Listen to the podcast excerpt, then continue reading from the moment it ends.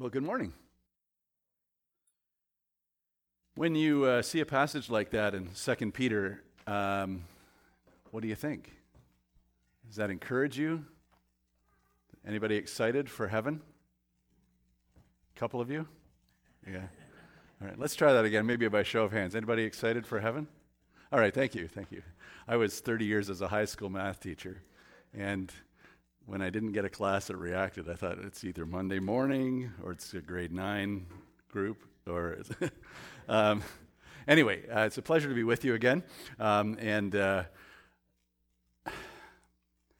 this topic of heaven is what's on my mind today, and it's been one that I've been thinking about a lot lately, um, and shared about as well. But uh, one of the reasons for that is that uh, back in April, uh, my fo- my own father died.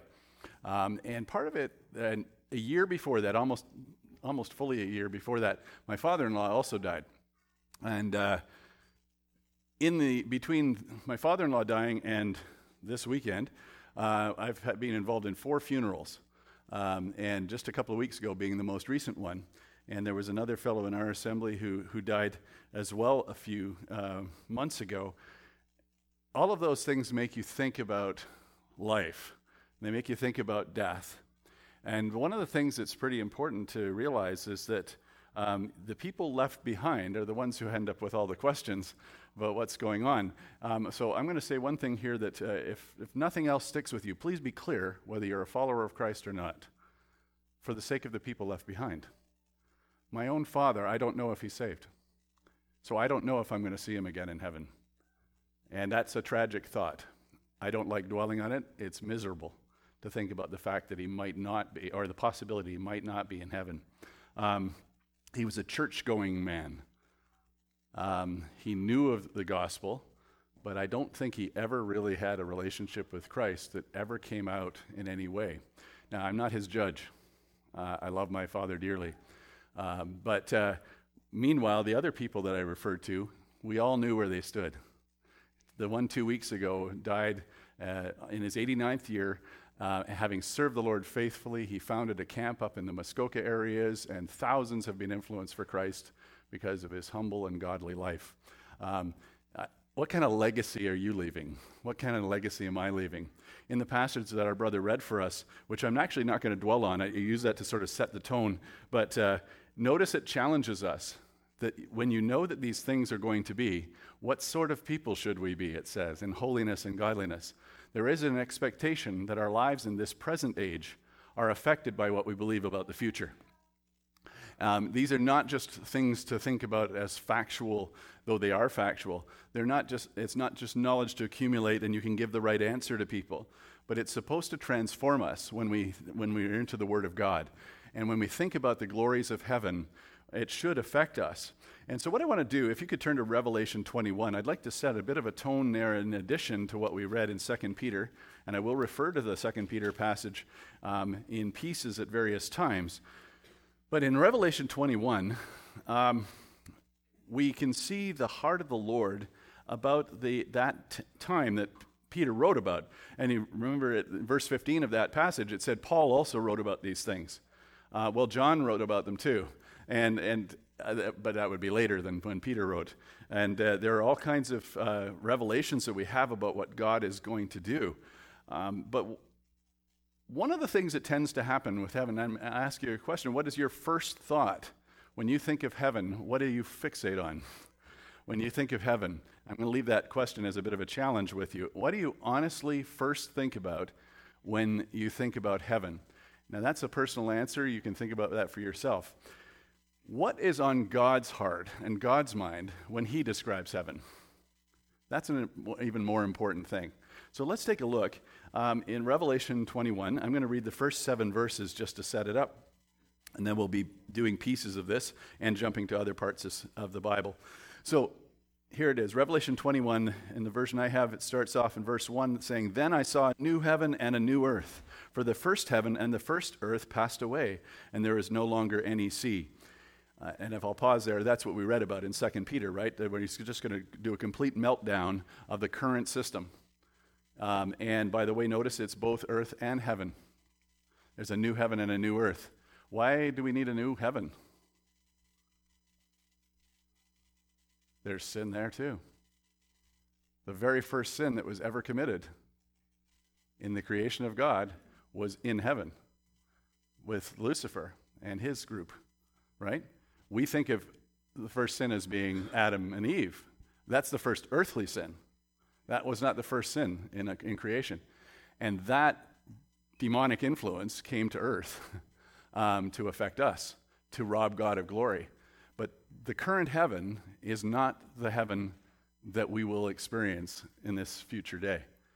Matter of fact, if somebody goes to be with the Lord, which we're going to talk about today, they haven't yet experienced, they are not yet experiencing the heaven that's described here. We we get these ideas. That this heaven that we're going to read about here does not yet exist, at least as far as has been revealed to us, or anybody for that matter. Even the people who are currently with the Lord are not yet experiencing this. At least that's my understanding of Scripture. This is going to be a future time when finally all the periods of time are over and time is gone, which I can't even imagine. I don't understand that.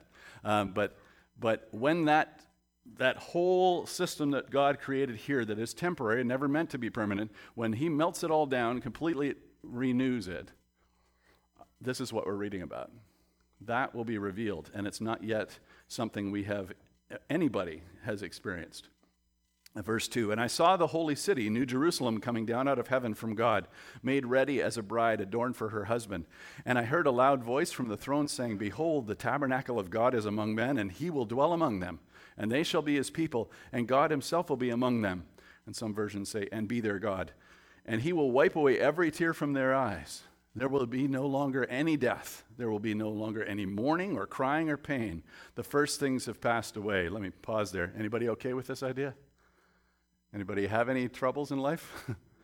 Would this be good to have this gone? Right? We have all that suffering. This is a broken world. It hurts us. We hurt each other. We hurt ourselves. God hurts because of all this. He never wanted it to be this way. So think of the heart of God. He is making a place where all of this brokenness, all of the consequence of sin, whether your sin or somebody else's against it that caused this whole effect, everything, even the environmentalists have some issues right about some of this stuff, right? They may worship the creation, but they've got some points that are correct, is that it was never meant to be treated this way. And the, the fall of creation is because of the fall of humans. And it's it, Romans eight teaches us that. All of this is just being completely denying what God wanted it to be in the first place. But the day is coming when that's all over, when God will have it his way, and it will be glorious. It will be beautiful. And so the suffering may last for a moment, for the till the morning, right, for the moment, but joy comes in the morning, right? He's got a plan. And he who sits on the throne, verse five, said, Behold, I am making all things new. And he said, Write, for these words are faithful and true.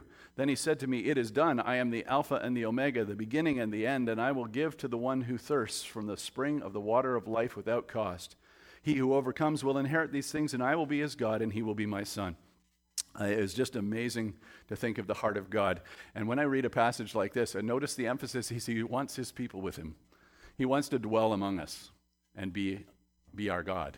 And he wants us to be his people. Um, and uh, that's not a new revelation.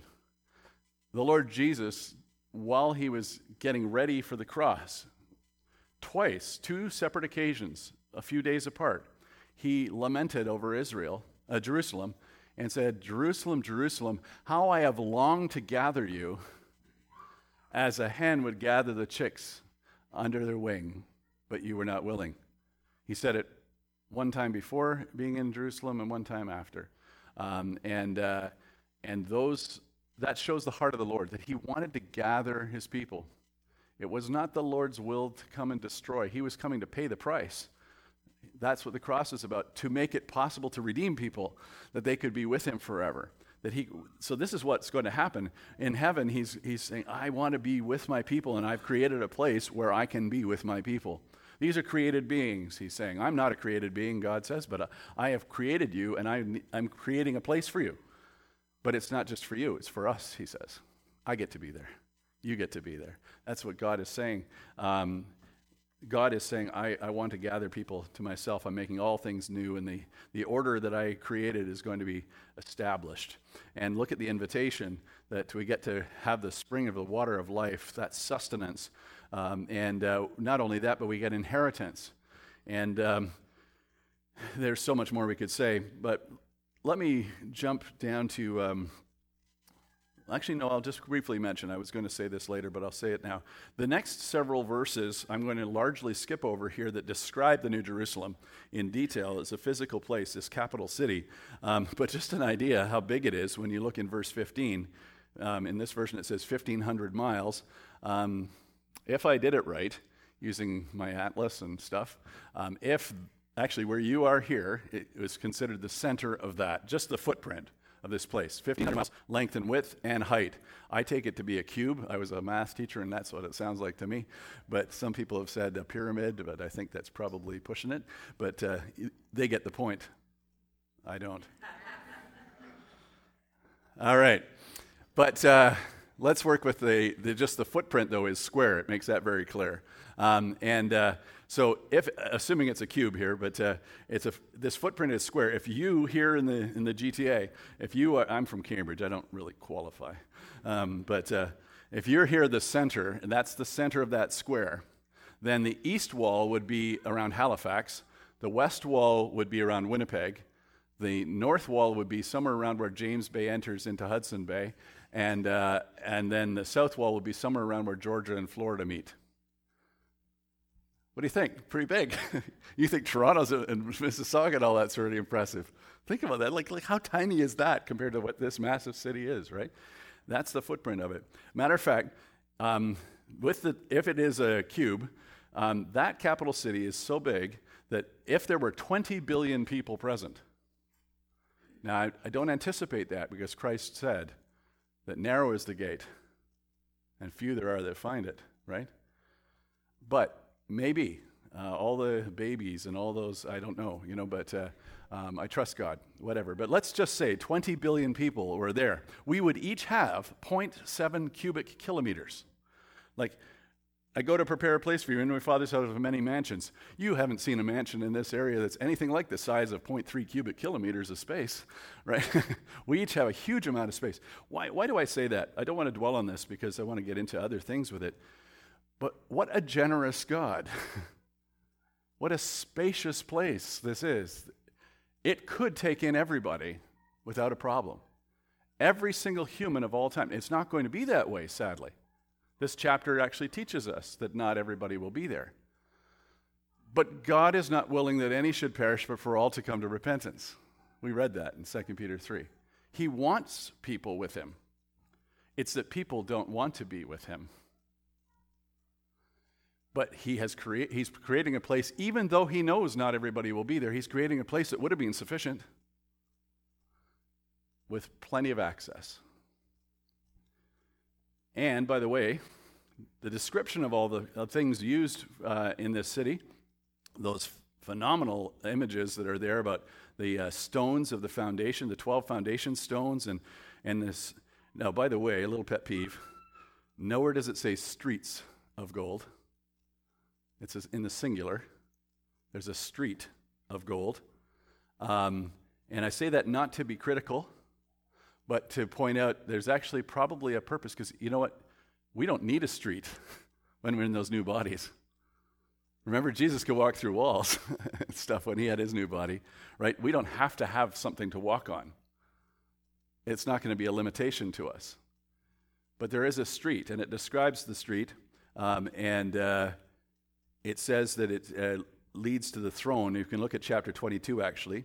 It says, verse twenty, uh, chapter twenty-two, verse one, "Then he showed me a river of the water of life, clear as crystal, coming from the throne of God and the Lamb in the middle of its street. On either side of the river was, was the tree of life, bearing twelve kinds of fruit," and so on. Um, and uh, there is a reference earlier on about the street as well, verse twenty-one. "There is a single street made of pure gold, uh, transparent glass."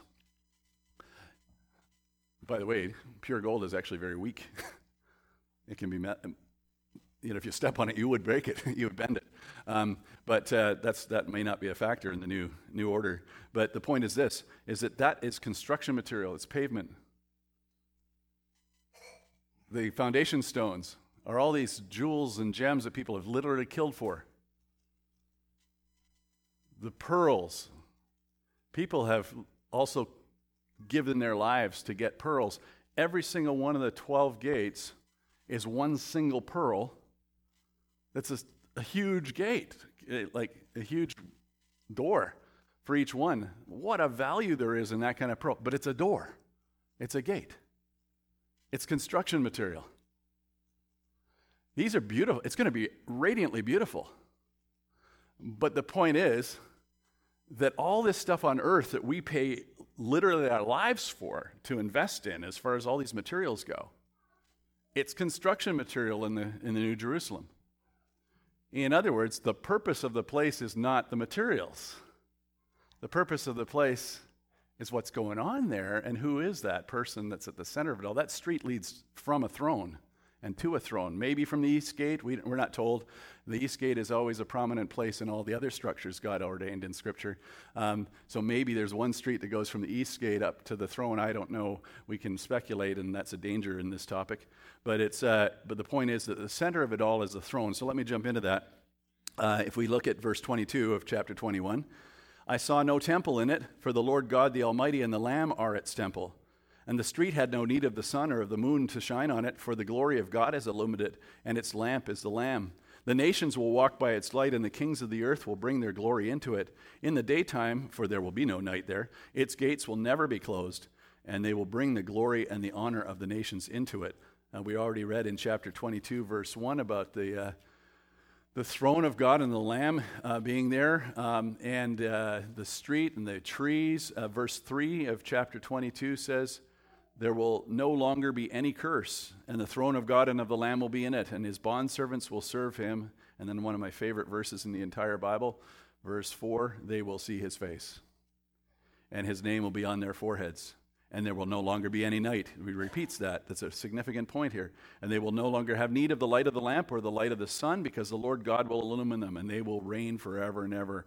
And he said to me, these things are faithful and true, and the Lord of The, uh, the God of the spirits of the prophets sent his angel to show to his bondservants the things which must soon take place. We can keep reading in this chapter, but you can see the, the invitation we have um, in verse fourteen. Blessed are those who wash their robes, so they may have the right to the tree of life and may enter by the gates into the city. But I want to point out that, uh, as I said, that not everyone's going to be there. I don't want to dwell on that. This topic of heaven is itself large enough. But it's also, the, uh, there's enough to be said about that. But if you look at the very next verse after the one I just left off at, so verse fifteen says, in chapter twenty-two, outside are the dogs and the sorcerers and the immoral persons and the murderers and the idolaters and everyone who loves and practices lying. Now, we've talked about the gates, and so on. When he, when he says outside, he doesn't mean just outside the gates. He means outside the system, outside all of this, beyond all of this, away from all of this is more the idea here. It's not like you leave the city and suddenly you see all these people out there. No, that's not it, because we actually, that whole area is blessed, right? The whole place is blessed. It's, there's no sin anymore. There's no weeping and all that. That's not just the city. That's the whole system that he's talking about there, the new heaven and the new earth. Um, but you'll notice that there exists a lot of people who don't show up there, won't be there. Chapter twenty-one, we could read the same thing. In verse eight, it tells us, but for the cowardly and unbelieving and the abominable and murderers and immoral persons and sorcerers and idolaters and all liars, their place will be in the lake that burns with fire and brimstone, which is the second death. And the chapter twenty-one ends with something that says, nothing unclean and no one who practices abomination and lying shall ever come into it, but only those whose names are written in the Lamb's book of life. This is a serious thing. Um, that this place, although God wants all to be saved, not all will be saved. And uh, it's important for us to make clear where we stand. First, so we're not deceiving ourselves. And secondly, like I said, for those who remain behind, such as in our family, that you can actually either rejoice or mourn. But don't sit on the fence. You're actually being really cruel to your family if you're not clear. Um, and uh, that is something, and I say that, uh, again, not to sound judgmental of my own father, but it hurts to not know. But God is not fooled. He knows whether you're his or not. But why would anybody live in a state of of gray when Christ says, I want you either hot or cold. Lukewarm nauseates me, he says. That's a paraphrase of uh, Revelation twenty-three, uh, Revelation three. Um, but uh, as far if you found Revelation twenty-three, get a different Bible. All right. So just in case you're worried about me. Um, but uh, I say this, I want to dwell on the heaven side of it. I want to talk more about what happens to us, our bodies. So we're going to actually go to First Corinthians. Um, but while you're turning to First Corinthians fifteen, um, I just want to point out a couple of things. Please, please be very careful not to manipulate people, especially children, when you talk about this. Christ didn't go around offering people heaven all the time. He offered a relationship with his Father. He called them to follow him. What do we preach? What's in our tracts that we give out? I shared something like this once with one place, and somebody came up to me afterwards with a tract from their from their assembly's display case. He said, is this the kind of tract you're nervous about? And I borrowed it, took it home, and I came back that evening, and I said to that same person, if you can convince them to get rid of this tract, please do. I'm not going to go and take them off your wall. There was almost nothing of Jesus in it. It was all about destinies. That was never Christ's emphasis. I think you're going to be in John fourteen next week. Is that, am I preempting something? Yeah. you were you were sharing with me earlier, and I got excited because I love that passage. But when we see the Lord Jesus saying, I've prepared, I'm going to prepare a place for you, that where I am, you're going to marvel at that place. That's what he says, right? No, that where I am, there you may be also, right?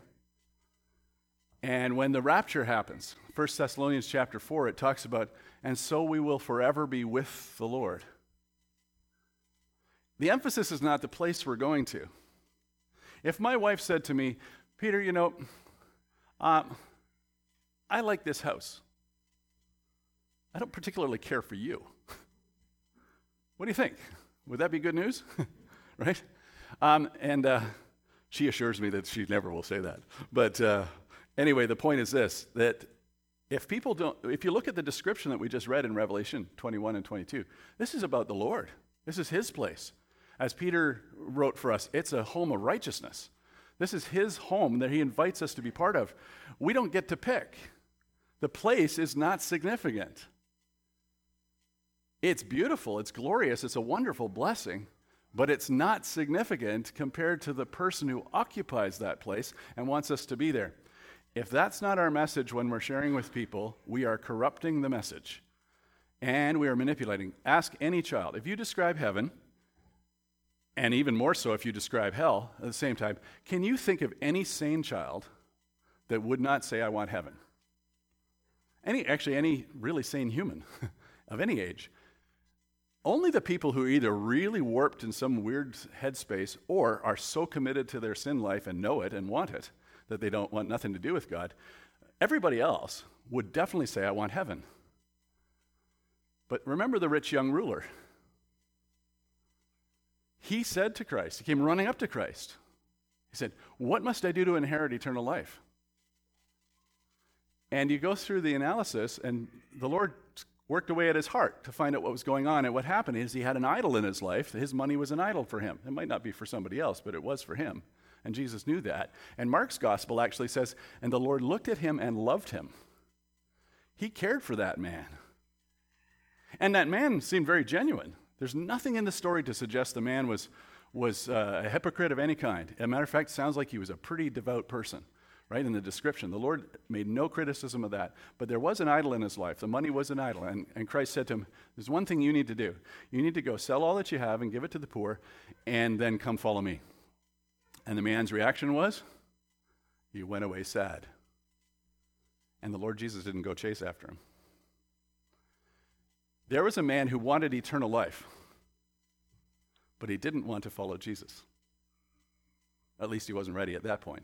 Ah, I wonder if he ever did. I would love to see that man in glory, because the Lord loved him and he hoped, you know, but I don't know. But the point is this, is that this man um, had a desire for eternal life. There are a lot of people who would love to have heaven, but they're not interested in following Jesus.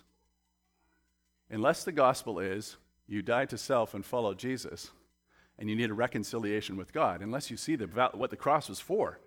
It's an issue of sin and salvation and Savior and Lord, right? All those things together. If that's not what it's about, forget talking about heaven, because you're looking for the blessing, not the blesser. And so please, please be careful, especially with children or vulnerable adults, whatever, that we're not talking about this glorious place, and that's the theme.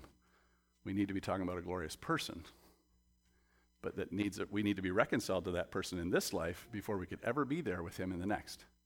We will not be there if we're not reconciled with him here. So it's a, not a destiny thing. It's a relationship thing. But anybody in that relationship gets that destiny. And he's told us in advance, that's what predestination is, that he's already told us the destination, whereas all other religions of the world leave you hanging. They all make, make you wonder. Missionaries to the Muslims, they know. Muhammad didn't even know whether he would be accepted, right? There's uncertainty about all this future stuff in every religion except biblical Christianity, which makes it very clear that you can know now whether you're going to be there, because it's not about the there. It's about the person who occupies there. So in First Corinthians fifteen, let's uh, focus in on just a couple of things here as we get toward the close in the next hour and a half. Um, what happens to us? So if you're a believer and you die, what happens? Um, so in uh, first of all, Paul would say, before I read this part, Paul would say a couple of different times, Second Corinthians chapter five, Philippians chapter one, he said essentially, when I die, I'm with the Lord. When you're absent from, from the body, you're present with the Lord. That wasn't the Old Testament way of seeing things. That wasn't even during Christ's time on earth that they would say it that way. But in the Christian era, when Christ had established and ascended on high, uh, one of the things when he said um, in John fourteen, where he says uh, that where I am, there you may be also, he says, I am the way and the truth and the life. No one comes to the Father but by me. Have you thought about the grammar of that? He didn't say no one goes to the Father but by me. No one comes to the Father but by me. Again, the heart of God is revealed in a statement like that. It's an invitation. It's not a destiny, right? No one comes to the Father. That's the heart of Christ, is to receive people. And the Father to receive people, not to send people. Right? That's a, it's a beautiful thing. Verse twenty of chapter fifteen of First Corinthians. First Corinthians fifteen, verse twenty. Now Christ has been raised from the dead, the first fruits of those who are asleep. For since by a man came death, by a man also came the resurrection of the, of the dead. For as all in Adam die, so also all in Christ will be made alive. But each in his own order, Christ the first fruits, after that those who are Christ's at his coming, and then comes the end when he hands over the kingdom to, to the God and Father, when he has abolished all rule and all authority and power, for he must reign until he has put all his enemies under his feet, and the last enemy that will be abolished is death. What a fantastic thing, and the chapter is going to close off with similar language. But a very legitimate thing that we have to ask is, Paul would say, you know, I'm absent from the body, I'm present with the Lord. And in First Corinthians, uh, First Thessalonians four, I mentioned the rapture.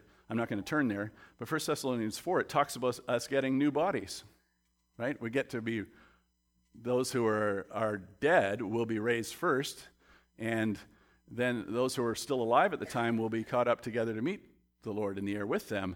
Um, and uh, we're going to get new bodies, um, and uh, we're going to be with the Lord forever. And that's a, meant to comfort us. We're supposed to do that. But what are these bodies going to be like? Well, that's a legitimate question that got asked. As you go through this, you go jump down to verse thirty-five, but someone will say, how are the dead raised and with what kind of body do they come? Anybody ever thought about what your body will be like in the new order? Anybody hoping it's different from your current body? Right? My question is, oh yeah, what, what would it be? Some people have said, well, will we all be thirty-three and a half years old? Because that's when how old Jesus was. Yeah, like so many speculations. It's ridiculously crazy how, how our minds can go on to all kinds of other things. But anyway, but I, I asked that question. Do you? Right? Like, wait, wow, what kind of body will I have? And Paul's reaction to that is in the next verse. You fool. I'm thinking, hang on a second. I thought that was a good question. What kind of body will I have? You foolish person, right?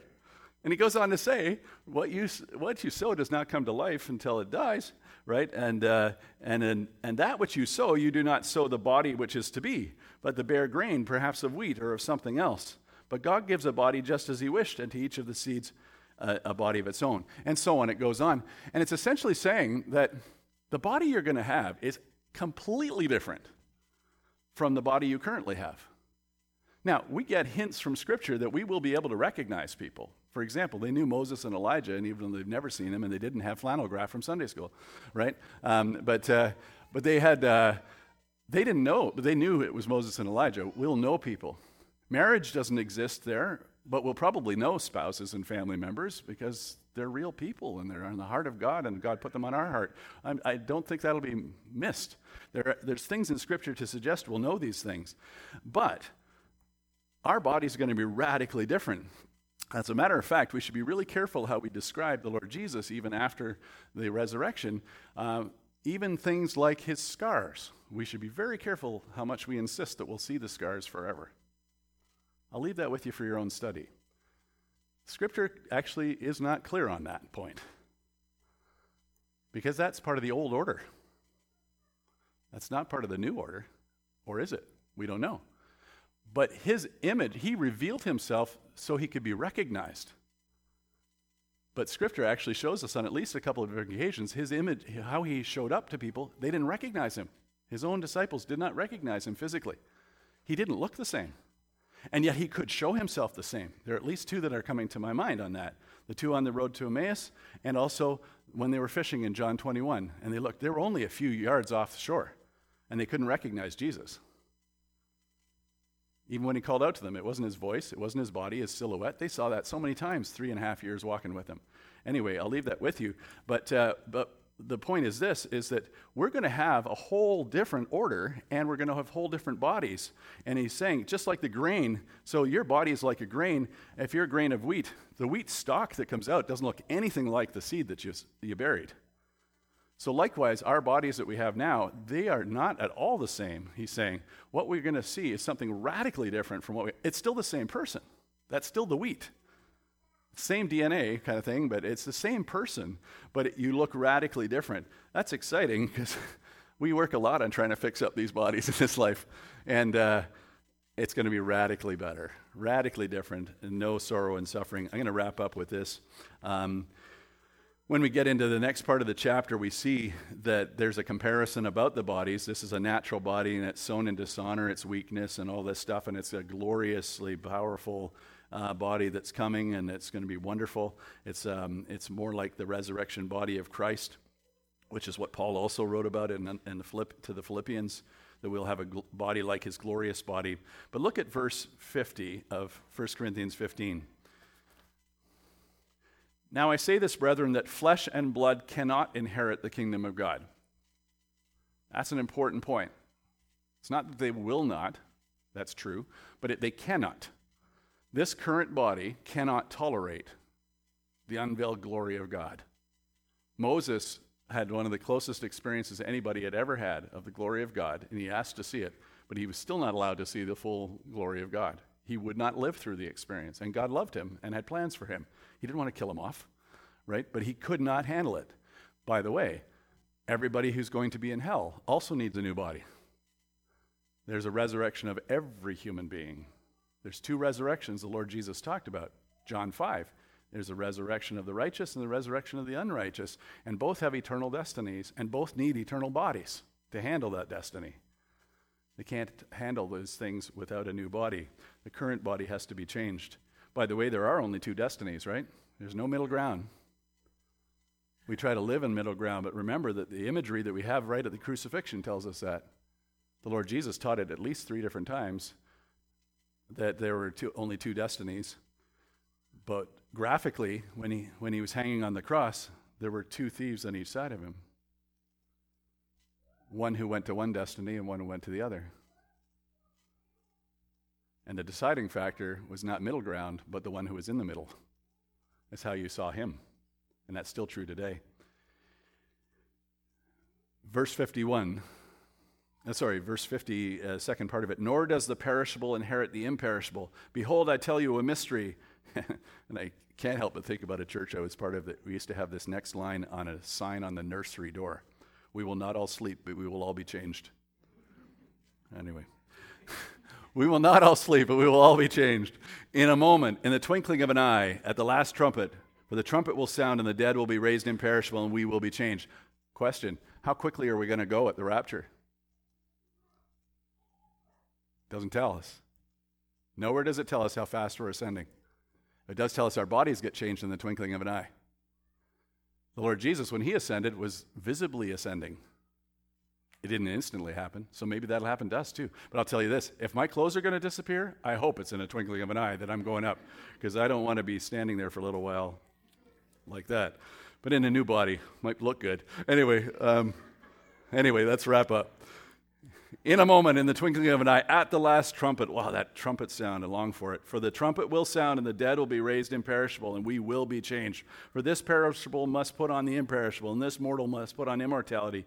But when this perishable will have put on the imperishable, and this mortal will have put on immortality, then will come about the saying that is written, Death is swallowed up in victory. O death, where is your victory? O death, where is your sting? The sting of death is sin, and the power of sin is the law.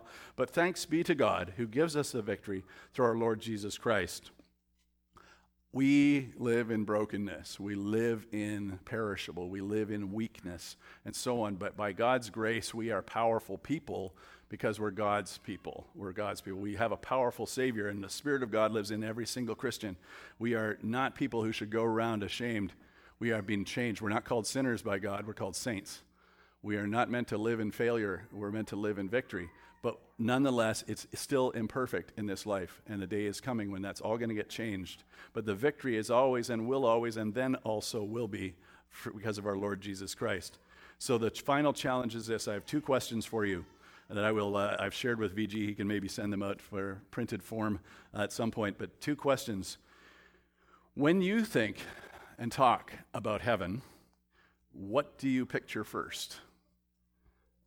And what do you desire most? That's one question. And be honest, right? What is it when you think of heaven, or when you talk to others about heaven, what occupies your mind? What do you desire the most? Why do you want heaven? Secondly, according to what we read in Second Peter three and what we have here in First Corinthians fifteen, how does the how does truly believing the, these truths about the future lead to character change in the present? So how does our belief about these truths about the future affect a character change here in this life? So I wrap up with verse fifty-eight. Therefore, my beloved brethren, be steadfast, immovable, always abounding in the work of the Lord, knowing that your toil is not in vain in the Lord. And so, Father, as we conclude this large topic, we're just scratching the surface of all that you've said and all that you desire. But we are grateful that you intend to not only give us this place in your presence as redeemed people, who will be able to have no time hindrances, no weaknesses, nothing that is going to uh, get in the way of unveiled worship and glory. In this life, we feel those limitations. Our desire might be there, but as you yourself said, Lord Jesus, to your disciples, the spirit is willing, but the flesh is weak. And so, Lord, we come in that imperfection, in that longing, in that weakness, in the groaning, in the pain, in the mourning and crying and all these things, and we give it all to you, thankful that you know that and you have told us this is temporary. Trust me. Do not fear. I know the plans I have for you. So, Lord, I want to pray for each one of us that our fixation would not be in heaven, but on our Savior, who makes heaven radiant and can make our life radiant here, so that others will see that our longing is not for this world. Our longing isn't even for the next world. Our longing is for the Lord Jesus Christ, in whose name we pray. Amen.